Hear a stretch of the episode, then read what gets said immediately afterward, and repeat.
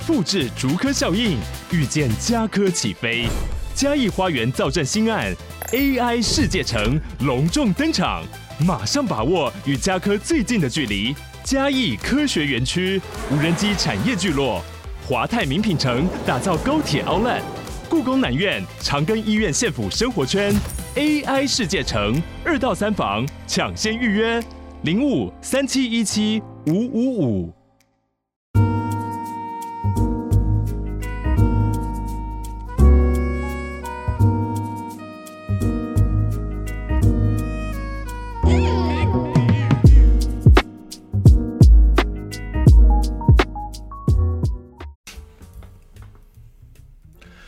哎呀，德哥好，我是您的大陆粉丝。哎呀，是一一 Gavin，你好，谢谢。你是呃哪来哪人啊？哪里人啊？翻墙来看是吗？好，因为前两最近比较忙哦，所以所以就没有直播了。前两周就休息，没有直播。那原本想说，要不要干脆一休就休到 休息个一季算了？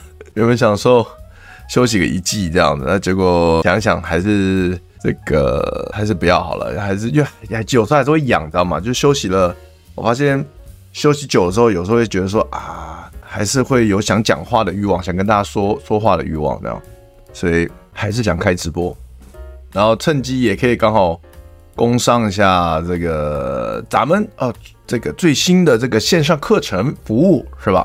啊，对吧？这个没今天就不讲武德啊，一开始就先来啊，工商一下咱们这个啊。这个线上课程啊，最近啊，这个幺幺幺幺啊，单身 单身狗节又有优惠啦，又优惠啦啊！希望这从现在开始啊，到这个十一月十三号都有这个特十一 percent 啊的这个优惠啊，欢迎大家来购买，希望大家这个单身节都可以脱单，好不好？那我们这个来看一下这个这个这个哈，来看一下这个啊线上课程，因为最近这个我们线上课程。购买了的的这个学员们就会加入这个我们的私密学员群组嘛，那这些学员群组每天我们在上面都讨论的很热烈，对，讨论很热烈，所以然后很多问题，然后都会在上面有空的话就回复一下。然后其实，然后我们前一阵子也刚加开了直播嘛，其实线上课程所有学员提问了很多很棒的问题，然后我们在加开直播中，我都一一回复给大家。然后这些回复的内容呢，加开直播的内容呢，也都全部啊，全部怎么样？全部放到线上课程了，所以我们现在线上课程足足有四个小时长哦，哦，非常内容非常丰富。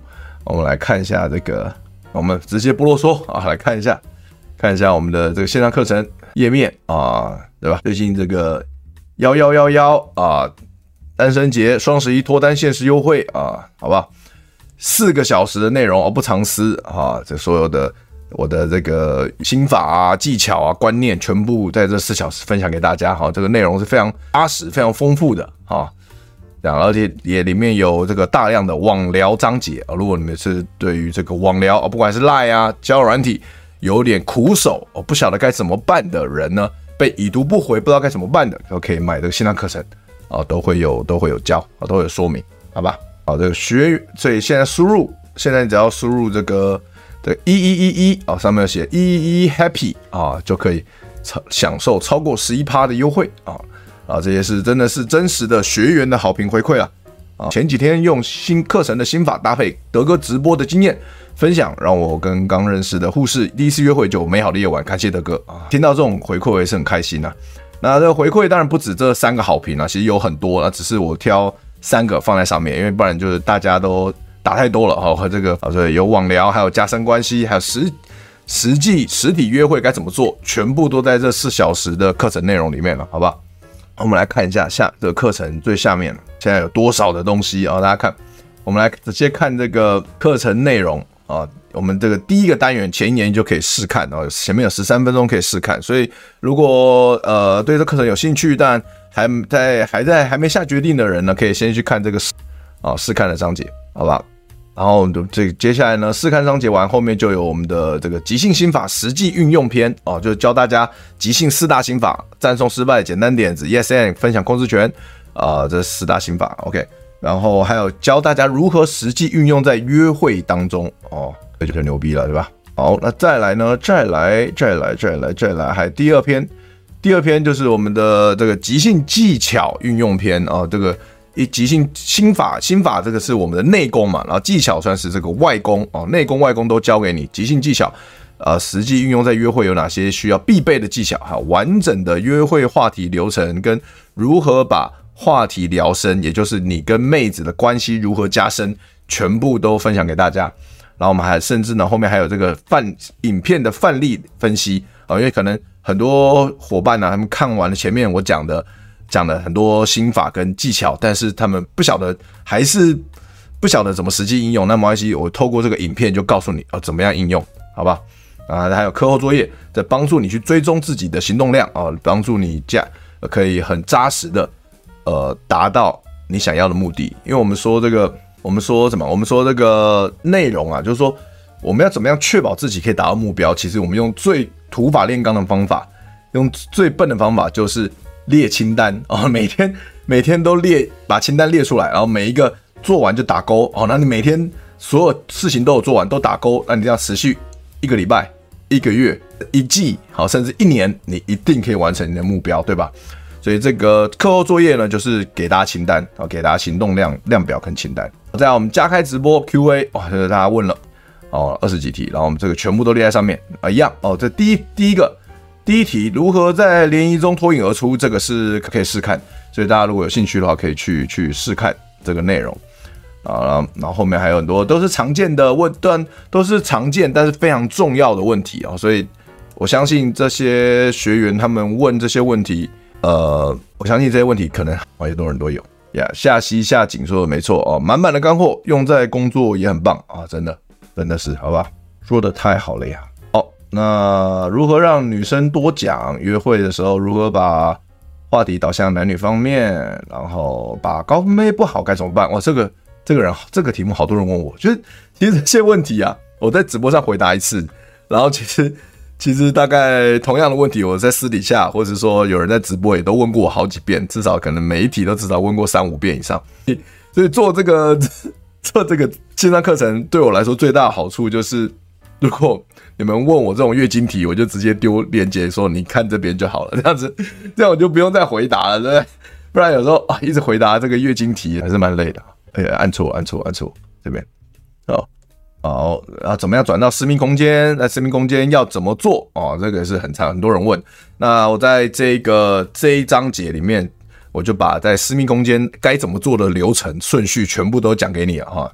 这个是细，这些拆解到非常细的步骤了哈。这基本上很少人会讲的那么细哈，很非常少，就是我全部讲了，好，全部讲了，就多年的经验法则，还有我的这个实战经验告诉大家。然后这边后面，大概这后面这几题都是跟网聊有关哈，大家可以看到都是跟网聊有关。然后这一题第十五题是最精华中的精华啊，大家看这个女生聊赖爱回不回，已读不回该怎么办啊？然后什么括号必看啊，内有大量聊赖截图失败案例与成功案例，好不好？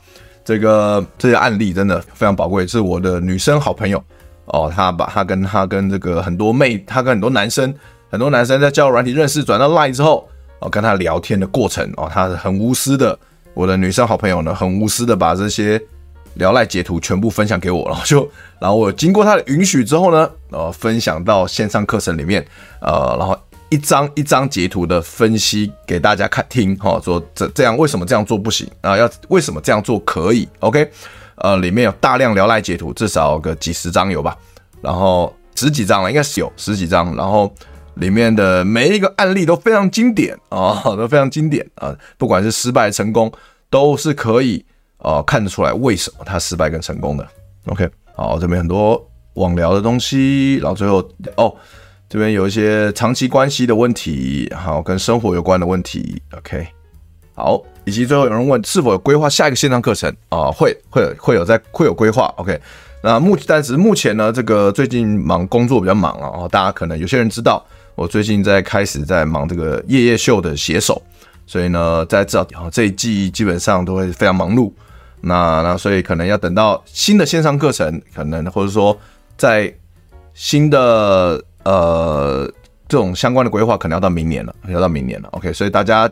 今年如果你还没有，OK，你还没有这个购买这个线上课程的话，可趁现在，呃优惠特价，可以赶快购买起来哦。里面内容真的很很多，满满干货啊，很扎实。我自己都觉得，我自己都会忍不住偶尔还连上去来看那种，因为真的有时候我自己讲完，我自己会忘嘛。那我哎、我有时候看到这个标题，就觉得哎、这个蛮吸引我的，我都我都忘记我是怎么讲的。我想再看一遍我怎么讲的，很不错了，不错的内容，好不好？推荐给大家。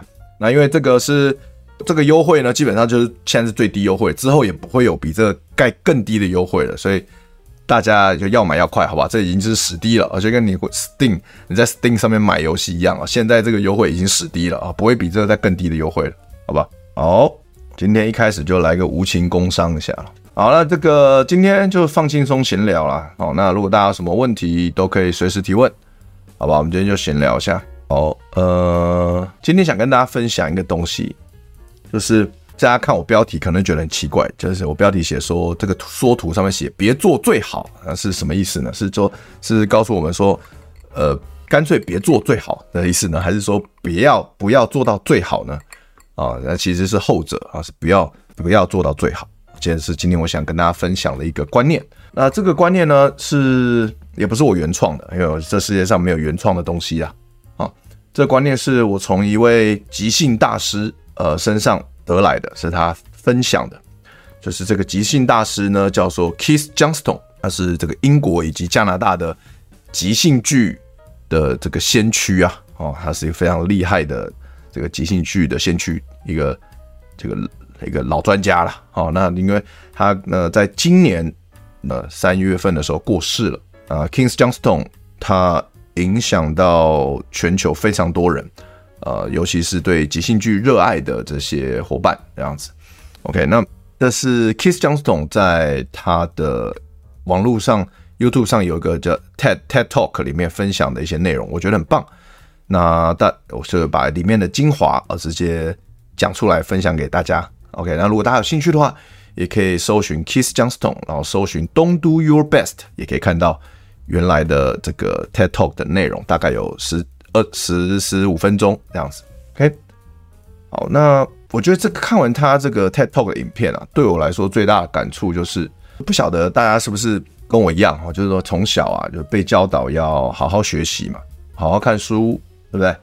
然后考好的学校，考好成绩，找到好工作，对不对？那将来就可以找到一个好的伴侣啊，然后就就就怎么样，就有好的人生。对，从小我们就是被父母啊、被老师这样教导，然后我们就是就是照单全收啊，因为也没有人跟我们分享除了这个以外的生活方式。因为那时候，而且我们我现在四十一岁嘛，我小时候是完全没有网络的啊，连拨接都没有啊，所以我们我们能得到的资讯很有限。对，我们所能得到资讯就是只能从那个父母、跟电视、跟老师还有同学。对，那但所有的父母跟所有老师都讲一样事情的时候，电视也不会给你这种出这个正统的或者说主流的价值观以外的东西的时候，那你也只能够照单全收，对吧？所以我不晓得三十岁的这一辈，因为我是四十岁这一辈嘛，现在那我不晓得三十岁这一辈跟二十岁这一辈，你们小时候跟我的小时候有没有什么差别？就是我也好奇，就是现场聊天室如果有有三十岁或二十岁这一辈的人，我也想知道你们的小时候也是被这样子教育的吗？或者是说会有听到什么不同的声音呢？那或者说在哪个管道你们可以听到不同的声音呢？Hello，海豚系晚安，Hello，好久不见。然后我我这一辈的小孩子绝大部分就是因为就是靠父母老师告诉我们的方向。就这样子说努力也努力，但你要说浑浑噩噩的话，也是浑浑噩噩，对吧？就是我们没有，我们没有机会，或我们没有能力，或者我们不知道可以要具备这个独立思考能力，我们就这样子生活了十几年、二十年，哎，然后等到出社会才发现，哎，好像不是这么一回事。好像事实上，就算我考到好成绩、好学校出来之后，就算我找到好工作，我也不一定就能够有一个快乐的人生。大家觉得呢？那反而是我们要怎么样才能找到快乐呢？首先就是像很多 YouTuber 很多人说的，我们要先找到自己真正的热情是什么，对不对？我们要先找到自己真正想做的事情，想建立的事业是什么。那这些呢，都没有人可以告诉我们。就算别人告诉我们该做、该怎么做、该往哪里做，但我们照做了，也不一定就能够真正得到快乐，或真正得到成就感、满足感。这一切最终都还是得靠自己去摸索。像我的热情，呃，有很多，就但大家可能知道的就是，我对于表演很有热情，我对于音乐很有热情，我对于喜剧很有热情，我对于电影很有热情。但这些东西呢，都不是父母或老师叫我去做的，叫我去学的，对不对？都跟他们没关系。这些东西都是我自己摸索而来的。透过我去参加社团活动、户外活动，呃，这个呃，外面办的这个联谊活动，或是透过网络上找资料，才知道说偶尔这么多热情啊。对，当然还有约炮啊，约炮也是我的热情之一，对。所以很多时候，这些现在对我来说是一个显而易见的事实，就是对啊。我的热情就是这样啊，这对我来说现在是很很再简单也不过，像呼吸一样，很显而易见的，就是我就是我我早因为我已经知道这些事情很很多年了，二十几年了，对，我就是喜欢表演啊，我就是喜欢音乐啊，啊，我就是喜欢喜剧啊，我就是喜欢呃，比如说分享价值啊，分享资讯啊，所以我喜欢做直播，我喜欢教课，我喜欢。开着公开班教学，因为我我喜欢分享有价值的东西，我喜欢约炮，这些东西对我来说都是再再再自然而不过，这些都是显而易见的事实。但是这些显而易见的事实才是真正的我，才是真正的自我。而很多时候，我们我们大家说所谓的智慧，我们要去像从小被教育说，我们要多看书啊，书中自有颜如玉，自有黄金屋啊。大家书书上有很多先人的智慧，但这些智慧呢，其实往往它都只是对别人的模仿而已。大家可以理解吗？就是说，这些模仿模仿不是不好。如果假设我们确立了一个方向，我们找到了我们的目标之后，那当然我们会想去跟这个领域的顶尖的人士去学习，去模仿他的心法观念，对不对？去看他的书哦，上他的线上课程、实体课，这都非常好。哦，这是我在做的嘛，对不对？可能我在即兴即兴剧这个领域上算算顶尖了，我在把妹这个领域算顶尖了，然后我现在把即兴跟把妹结合在一起，分享给你我的价值、我的观念，就这些都非常好。但如果在你还没有发现自己的热情之前，你一昧的去学习、去模仿，到最后，就算你真的花了很多时间模仿，你你模仿的 OK，很努力模仿的七八成像，你也不一定会快乐，你也不一定成功。大家可以知道我的意思吗？哦，Gavin 说。我们大陆这边太压抑了，学校就是生产的，大部分的都是车间工人。是啊，其实台湾教育也差不多。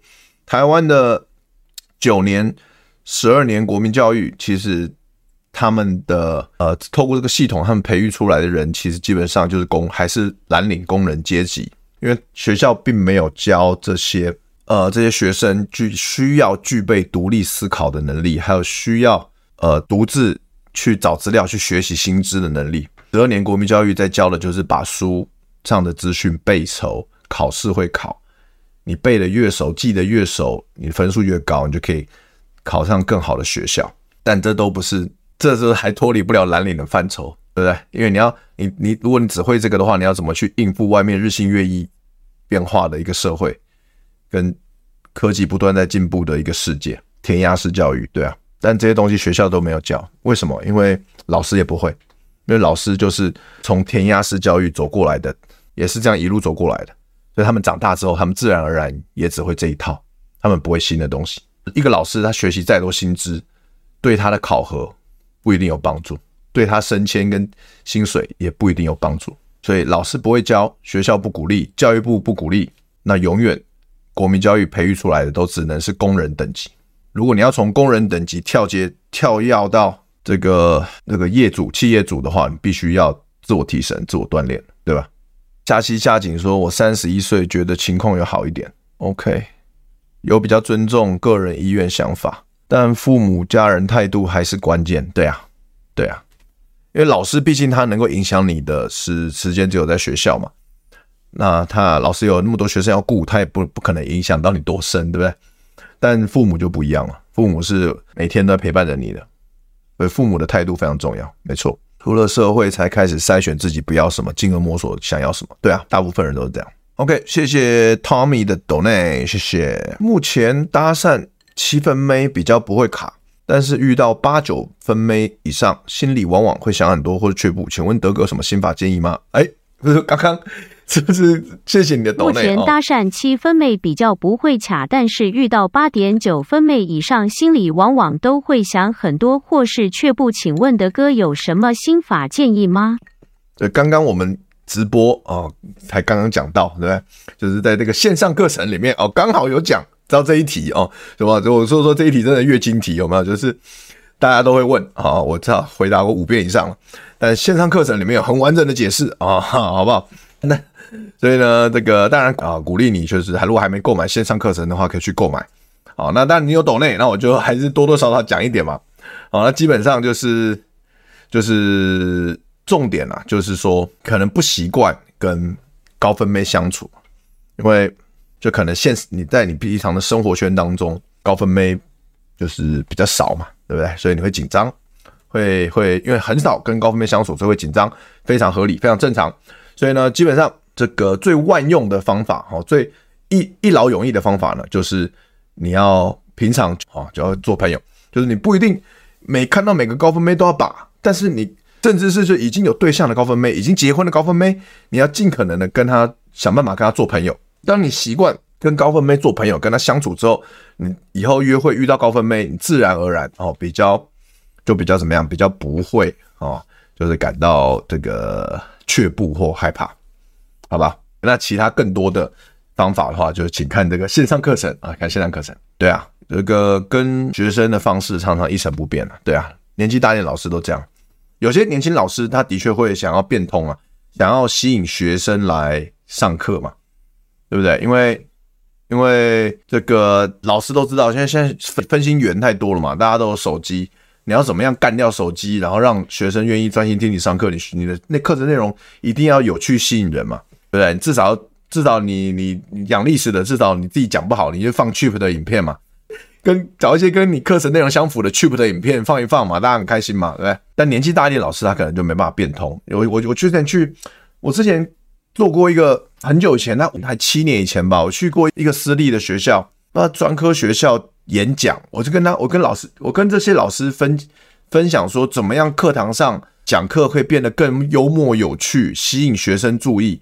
然后我还记得我放那时候放了那个谁的那个谁的影片啊，我放了那个那个那个很有名的那个历史老师叫什么名字，在网络上的，突然忘了，很有名的那个历史老师的影片，我放他影片，结果结果被我被一个其中做下面一个老师攻击，他说放这种影片，这个都是。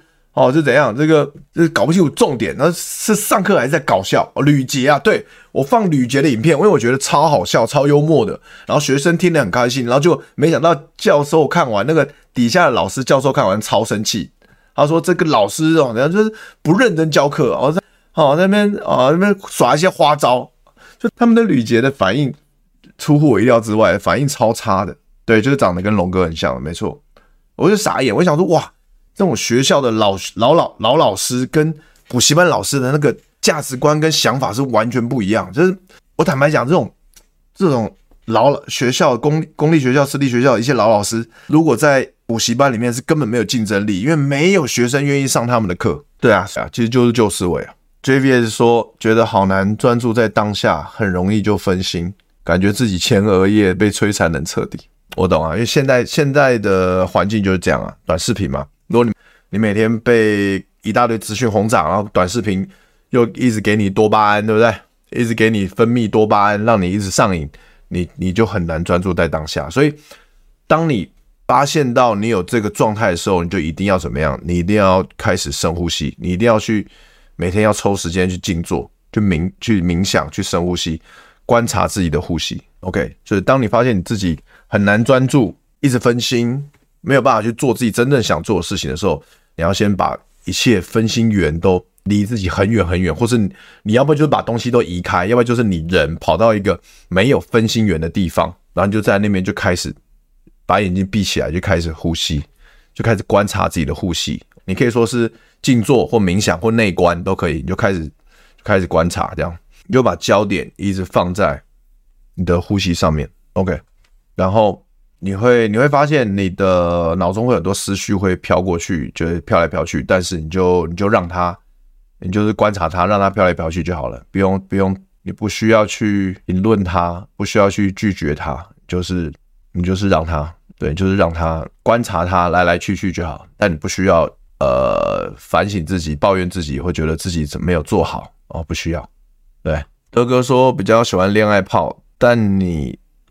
还有女朋友的时候，还会想要去听的滑听的约炮吗？我现在有在滑，但我没有在约啊。就是就是我滑，就是哦，就是一部分是要教课嘛，因为我要教课，所以我必须要滑，我要去证实我的方法行不行得通，对不对？但呃，滑到的时候配对到了，好，我就是聊聊，就是跟他聊聊天，就这样而已，没有要把他约出来，我比较不需要。补习班是商业模式，每一周都会看到留班率、试听率，对啊。补习班是真正竞争啊，那跟那个在学校的这个领终身俸的等退休的老师是真的不一样啊。对，大家如果要想想要学国文哈，国中国文的话，就可以看这个吕斐吕老的啊非试不可的这个频道，好吧？里面的影片赞的很赞。我中学启发的另类思维伙伴，HBO 卫视西片索马频道。哎，看真的，我也是，我也是真的。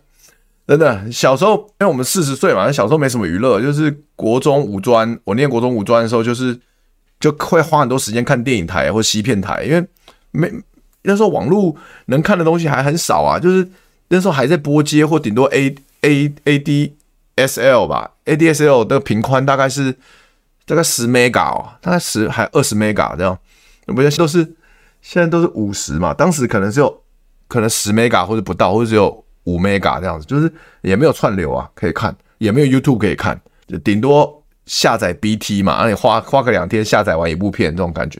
对啊，所以我以前看电视、看电影真的会影响很多我的思维，因为那种西方，尤其是那时候好莱坞的电影啊，然后独立制片大，不管是独立制片还是大厂，那时候他们很多价值观是蛮冲击的，就是哇，这在对于活在台湾的我们是觉得很冲撞的，对不对？像我。我永远记得，就是我小学还国中的时候，就是看《刺激一九九五》，然后就看那个什么《豪情四兄弟》，或者是傻眼，整个都是跟监狱有关，然后都跟那什么鸡奸有关的，真是傻眼了。我说我靠，天哪！Oh my god！在小学的我留下不可磨灭的痕迹。我天哪！通常男生会偷偷通通右滑吗？还是会认真挑？我觉得不一定呢、现在现在还有有男生在玩听的会通通右滑的吗？会的话，帮我。帮我帮我按加一，好不好？我是我个人是不会啊，我会挑一下。但其实我鼓励大家不要通通右滑，要挑一下，因为因为不然听的演算法会觉得你没有认真在玩，他会把你的那个排名啊放在比较后面哦。所以我我是建议不要通通右滑，不要为了博博这个配对成功率就一直通通右滑，不要干这种事。OK，拨接现在真的很难想象，对啊，童年回忆啊，对啊，哎。以前我是从二十八 K 然后玩到五十六 K，再玩到 ADSL，对啊，以前二十八 K，以前用我二十我用二十八 K 连就可以连线红色警戒二跟我的同学，我国中同学，然后我们还连线那个什么毁灭公爵三 D，用那个二十八 K 的 Mod 这样对联，然后哇，现在回想起来真的是超神奇的，就是哇二十八 K 就可以连连这种游戏，然后那个游戏就做的对当时的国中生的我们做的很棒哦。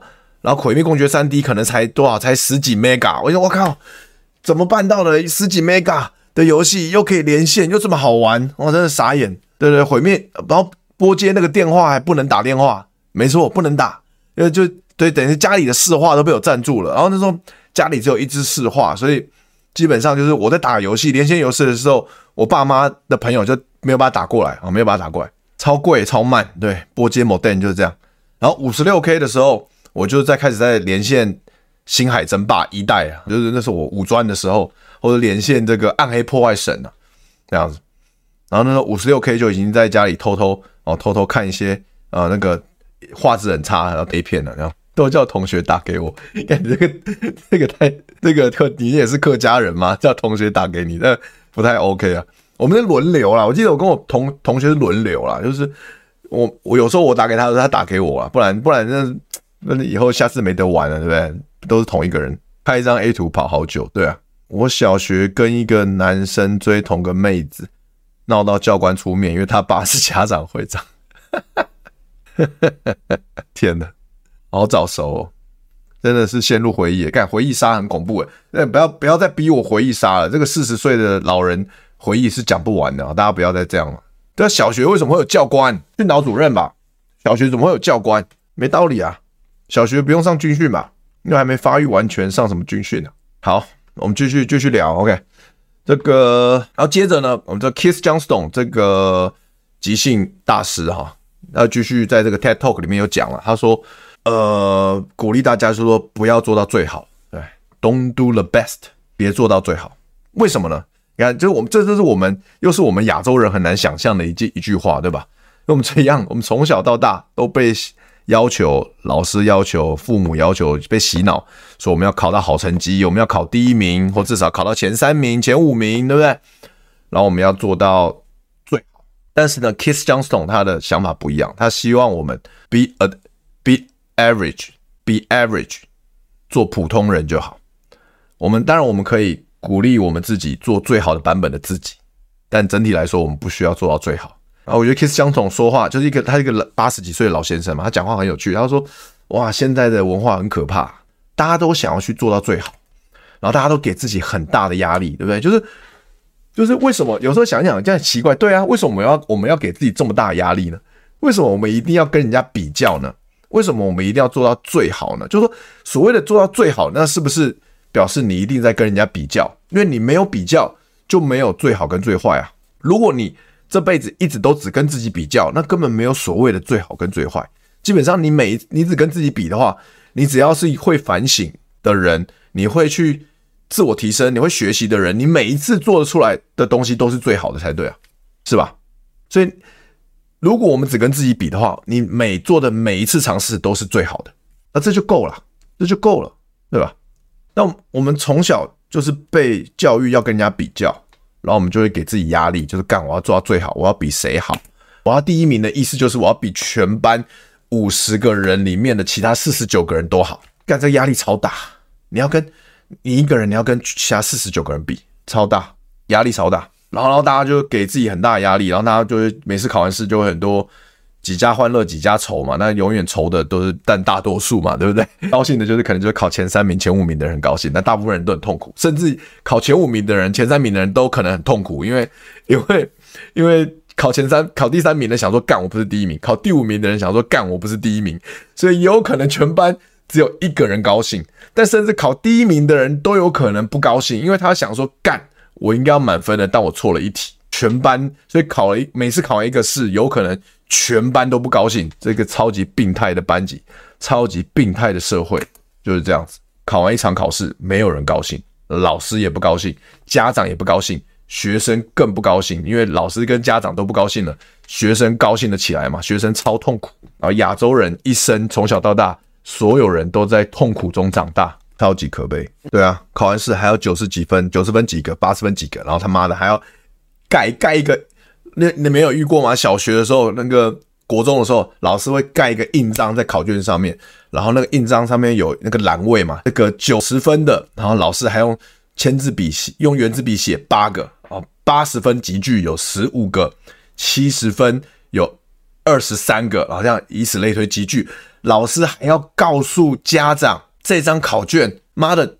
全班九十几分有几个，八十几分有几个，然后你儿子是八十几分，你儿子在你儿你儿落在哪个区间？你在你儿子前面还有十几个人比你儿子考得好，然后还家长一定要在考卷上签名，操你妈的！现在回想起来，干这是什么？这是什么一个变态的社会？什么变态的教育体制？以前阿基是我我的五专同学吗？是阿基吗？唯一姐就是读台北工专，看。没有，我读台北工专直接爆掉，直接整个整个不念书，好不好？因为不管不管课业，那直接不念书。也许，但也许这对我来说比较好选择啊，因为去高中也是很痛苦，被老师 PUA，哼，敢被老师 PUA，好笑，这样很病态的学习风气啊！真的真的，考试天台北工专天天开心呢、啊，没有人在管你成绩，你知道 project 就做出来就好，你 project 做不出来，你可以叫同学罩你啊，对不对？就是比人际关系的嘛。然后考试考不好可以作弊啊！啊，老师会很多老师会识相的去出去外面放风十分钟再回来，超棒！现在回想起来，很很多开心的回忆，很棒。危险心灵，考太差的考卷直接丢地上。对啊，其实没有必要，就是就是很整个社会的价值观很狭隘，整个社会价值观非常狭隘，然后最后爽到谁？就是爽到老补习班。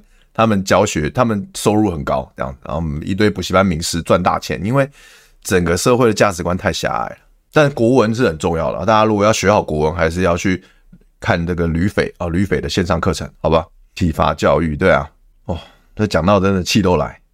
嗯，小时候想到想到我小时候这样过来的，然后想到大家小时候这样过来的，作业写到做不完，写不完，考试妈的考错一题还要订正，还要抄，还要罚抄三遍。真的是，哎、我们老师真的很变态。过以前国中，我那天接受国中明星学明星升学学校，但是老师真的很变态。但我都已经考，我已经考八十几分了，已经不错了。然后八十几分可能就错个八题，然后每一题我错了，我要罚写三遍。我操你妈的！木木板一条一条，对啊，体罚热熔胶，干，这是超级变态。对啊，真的都有啊。我以前小学，我也不是什么坏学生，但我小学每天都要被打。我每天就可能是什么忘了带，我忘了带手帕，忘了带，忘了带卫生纸，我就要被打。去看一下，可以理解为什么德哥说吕斐英国文很棒，对吧？是是不是很棒？是不是一定要哦订阅起来，超棒，对吧？IG IG Facebook 追踪一下，线上课程买起来，好吧？龙胶真的很可怕，真的真的。好，所以我们啊，就所以我们小时候就是在这样一个病态的环境中长大，我们就给自己压力。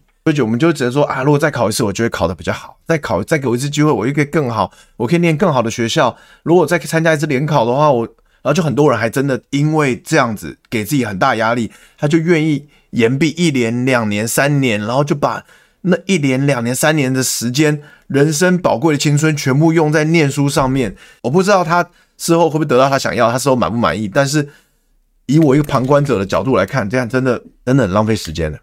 真的很痛苦诶，就是那个懊悔，它会延续好久好久。但其实那只不过是人生中一个小小的过程，一个小小的测试。但很多人可以为了这个小小的事件、小小的测试懊悔很久很久，甚至懊悔一辈子。然后这个东西它会形成一种惯性的思考。我们长大之后就会有一样的思考逻辑，我们就会觉得说啊，如果我当时约会的时候，如果怎样怎样就好了啊，我当时当时约会不应该讲这个，我不应该做这个啊，我不应该。我不应该怎么样？如果我我这样的话，我就可以把到这个女生了。我这样的话，我就可以吃到这个妹子了。我们一直就还让我们一直活在过去，我们不肯放下，有没有？因为那个从小到大的惯性思考，它是很难，有时候很难去跳脱出来。然后我们就没有办法处在一个活在当下的阶段，因为我们一直活在过去，然后甚至我们活在未来，我们对未来感到担忧，因为过去表现的不好，所以我们开始对未来也感到担忧。但呃，我想跟大家分享就是。有时候我们要懂得宽恕自己，宽恕别人，宽恕自己。所谓的那什么是宽恕呢？所谓的宽恕就是我们要告诉自己，就是我其实我们已经尽力了，就我们已经做到最好了，就这样子，我们已经尽力做到最好了。像我我这边说的最好是我们能我们的能力做到最好，而不是说我们要满足外在的要求做到所谓的最好，不是这样的。我们不需要满足别人的要求，我们不需要满足。世俗的价值观的的期待完全不需要做任何事情，我们就尽力就好。然后，然后 Kiss Johnstone 这个即兴大师 Kiss Johnstone 又说，他说追求完美这个行为啊，是本身就是一种逃避，因为我们本来就不可能做到完美嘛，对不对？所以，如果你因为没有做到完美，然后事后的不断的在鞭打自己、检讨自己，或是你开始检讨别人、检讨环境，那这个行为本身就是在逃避去面对一个不完美的自己。大家可以理解吗？就是这个行为是为什么会产生呢？是因为我们不敢承认我们自己是不完美的，我们不敢承认我们的能力其实是有限的。但每个人的能力其实都是有限的，每个人都是不完美的。我们只要大方承认就好了，大方的面对自己是不完美的就可以了。那我们就可以过得轻松，我们不需要不用给自己有这么大的压力，对吧？我们需要适度的压力，可以让我们进步。但我们过多的压力只会让我们逃避而已。然后。但问题在于，就是说，就算我们自己知道这一点，但这个社会从小到大的确常常要求我们要做到最好，对吧？不管是我们的上司，或者说我们的，甚至我们的亲亲密的关系，我们的亲人也会希望，有时候也会这样子给我们压力。然后或者是说，这整个社会价值观这个氛围，就我们要做到最好，我们要成功，我们要怎，我们要这个跳，我们要想办法挤进去。所以这个社会常常传递给我们的就是我们要我们要做到最好，我们要跟别人比较。所以我们要的确要跳脱出这个牢笼是很困难，我们只能够不断的保持察觉、自觉，说其实就算结果不如预期，我们要专注在过程而不是结果。我们要宽恕自己。哇，这很疯狂。Gavin 说，我高中学校好多这样复读的人，有些复读七八年。因为我知道，就我了解过，在中国这个升学压力是更大嘛，因为他们明星学校是那几间，所有人都挤破头想进去，对不对？因为我我听我在北京待过两年，就听过很多很多当地的小伙伴啊跟我这样讲过，所以升学压力是巨大的，所以我可以理解他们为了为了升上明星学校复读七八年，但这个时间真的是很浪费。国中还有同学念到心理生病，我心疼。对啊，对啊，这个是完美心态真的害人。哇，这个真的太夸张了，已经考到大陆前四学校，还非要上清北，其实这是一种逃避，不敢面对没有考上清北的自己，对吧？想跟德哥学习面对失败的勇气。OK，好啊，你就来上即兴表演课嘛，对，里面这个很多赞颂失败的练习，好吧？科举制度深植人心，真的真的是这样。天哪！就是这个东西就是这样，当你当你离开那个环境，看你抽离的时候，你就会觉得说：哇，天哪，这多么病态的一个环境啊，多么病态的社会啊！但我在我以前小时候，我根本不觉得这个病态，我以我觉得这个超级正常，因为所有人都是这样过来的。我会觉得说，如果不努力，我就是我就是 loser，你知道吗？就是落后，就是我就是八九这样，我就是落后，我就是没有办，我未来会一片暗淡。所以我觉得我也是很拼的，每天念书写作业到。凌晨一两点，我觉得是，我以为这是正常。直到我现在四十一岁，我开始做自己的事业，我开始做我自己热爱的事情，然后并且能赚到钱养活自己之后，我就觉得说，干以前二十年前到底我他妈在冲三小，二十三十年前我在冲三小啊！所以真的真的是你没有跳脱那个环境的时候，你真的真的不知道，就说那个是很不健康、很不正常的一个环境。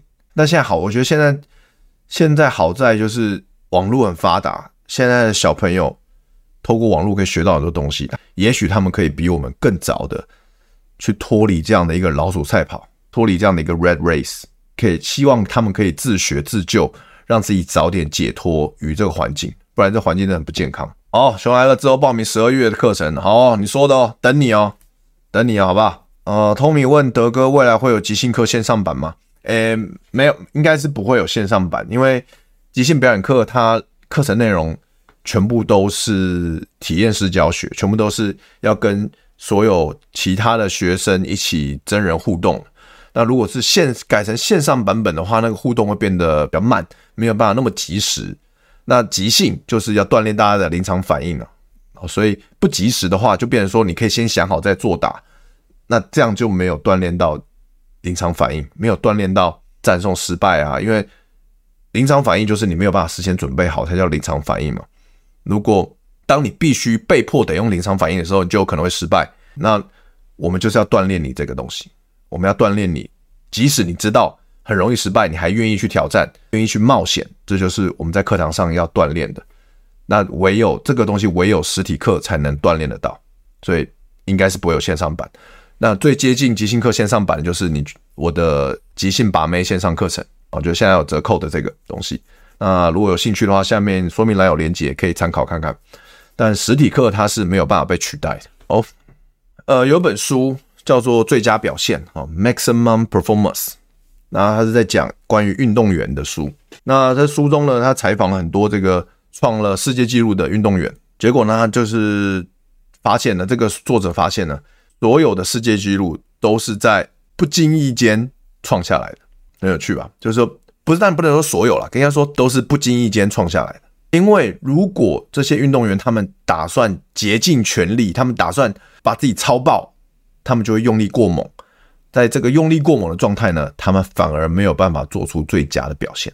很有趣吧？这个可能跟大家想象中的不太一样。这个结果就好像有些呃，可能有些新手的喜剧演员在台上，他们想要搞笑，想要逗，想要有好的表现，那想要逗全场观众开心。但，呃，因为可能经验比较少的关系，所以他们有时候可能想要为了想要让全场大笑，他们就用力过猛，竭尽全力的去用力过猛，反而他的表演过了，过了，过大了，太夸张了，所以反而会没有办法跟现场的观众产生连接，反而观众不买单，不愿意笑出来，很有趣吧？然后另外一个东西就是说，呃，像我教即兴表演教十几年，那我看到很多即兴演员啊，其实呃就是挺悲观的。怎么说呢？就是可能是因为，可能是因为某种程度内心会害怕未知，害怕冒险吧。所以呢，每次即兴演员在台上，尤其是比较经验比较少的即兴演员在台上，他们要演一个生火的桥段，他们就会怎么样？就会怎么演都生不出火来，就一定会一定会失败，对不对？然后或者是说，生出好不容易生出火来了啊，就开始下雨了，就下雨啊，火就熄了。然后为什么会这样子选择呢？或为什么他们会直觉的要做这个？判断呢，其实我也理解，因为大部分人都会觉得说，哦，我们演戏就是要有冲突才会有趣嘛，没有冲突就没有戏啦，就很无聊啊。那我我会在台上不晓得该做什么啊，我也很慌啊，我也不晓得该怎么办啊，我没有下一个点子啊，我没有下一个，所以我就我就拼命的玩同一个点子，就是我生火生不出来，生出火来了，下雨，然后啊下完雨又没有火了，哭，然后又怎么样，又再再生火又生不出来，他就一直在玩同样的点子，因为。对他来说，他一直在同样点子打转，这是一个舒适圈。他不会去冒险，说我生火，哇，生出来了，好开心呐！他不愿意去冒险，说生出火来了，我去在想下一件事情要干嘛。其实我我通常在演在教即兴剧表演的时候，我都会分析鼓励演员，就是说你们要合作，一起找新的可能性。那你们要想，如果一切都很顺利的话，你们可以走到多远？可以走到什么方向？去探索未知，去冒险。去勇敢的冒险，生完火，火生出来了，很高兴。你们可以击掌啊，你们可以拥抱啊，你们可以去打鱼啊，打完鱼可以去把鱼啊在火上面烤啊。你看，你们如果但很多演员就是连打鱼都要演打不到，或是说好不容易打到鱼走了，对不对？你就没有。那当你一直纠结在鱼这一这一个点子的时候，你就没有办法移动，就没有办法去探索新的点子，或者说去走到下一步，就是去烤鱼。但观众其实不会想看你一直打鱼打失败，那很无聊，大家可以理解吗？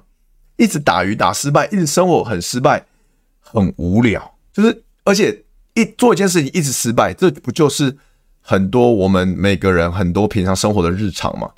因为不如意之事十之八九嘛，我们整天都遇到失败。那我今天花钱来看即兴表演，我还要看到你在台上一直失败，这不一定是我想看的。我觉得说，哎，那我我平常。我平常生活就整天在经历，你给我看一样东西干嘛？我想看你成功，然后接下来会发生什么事哦。下期下集说有报名十二月即兴课程，期待上课。好哦，好哦，期待期待，我也期待。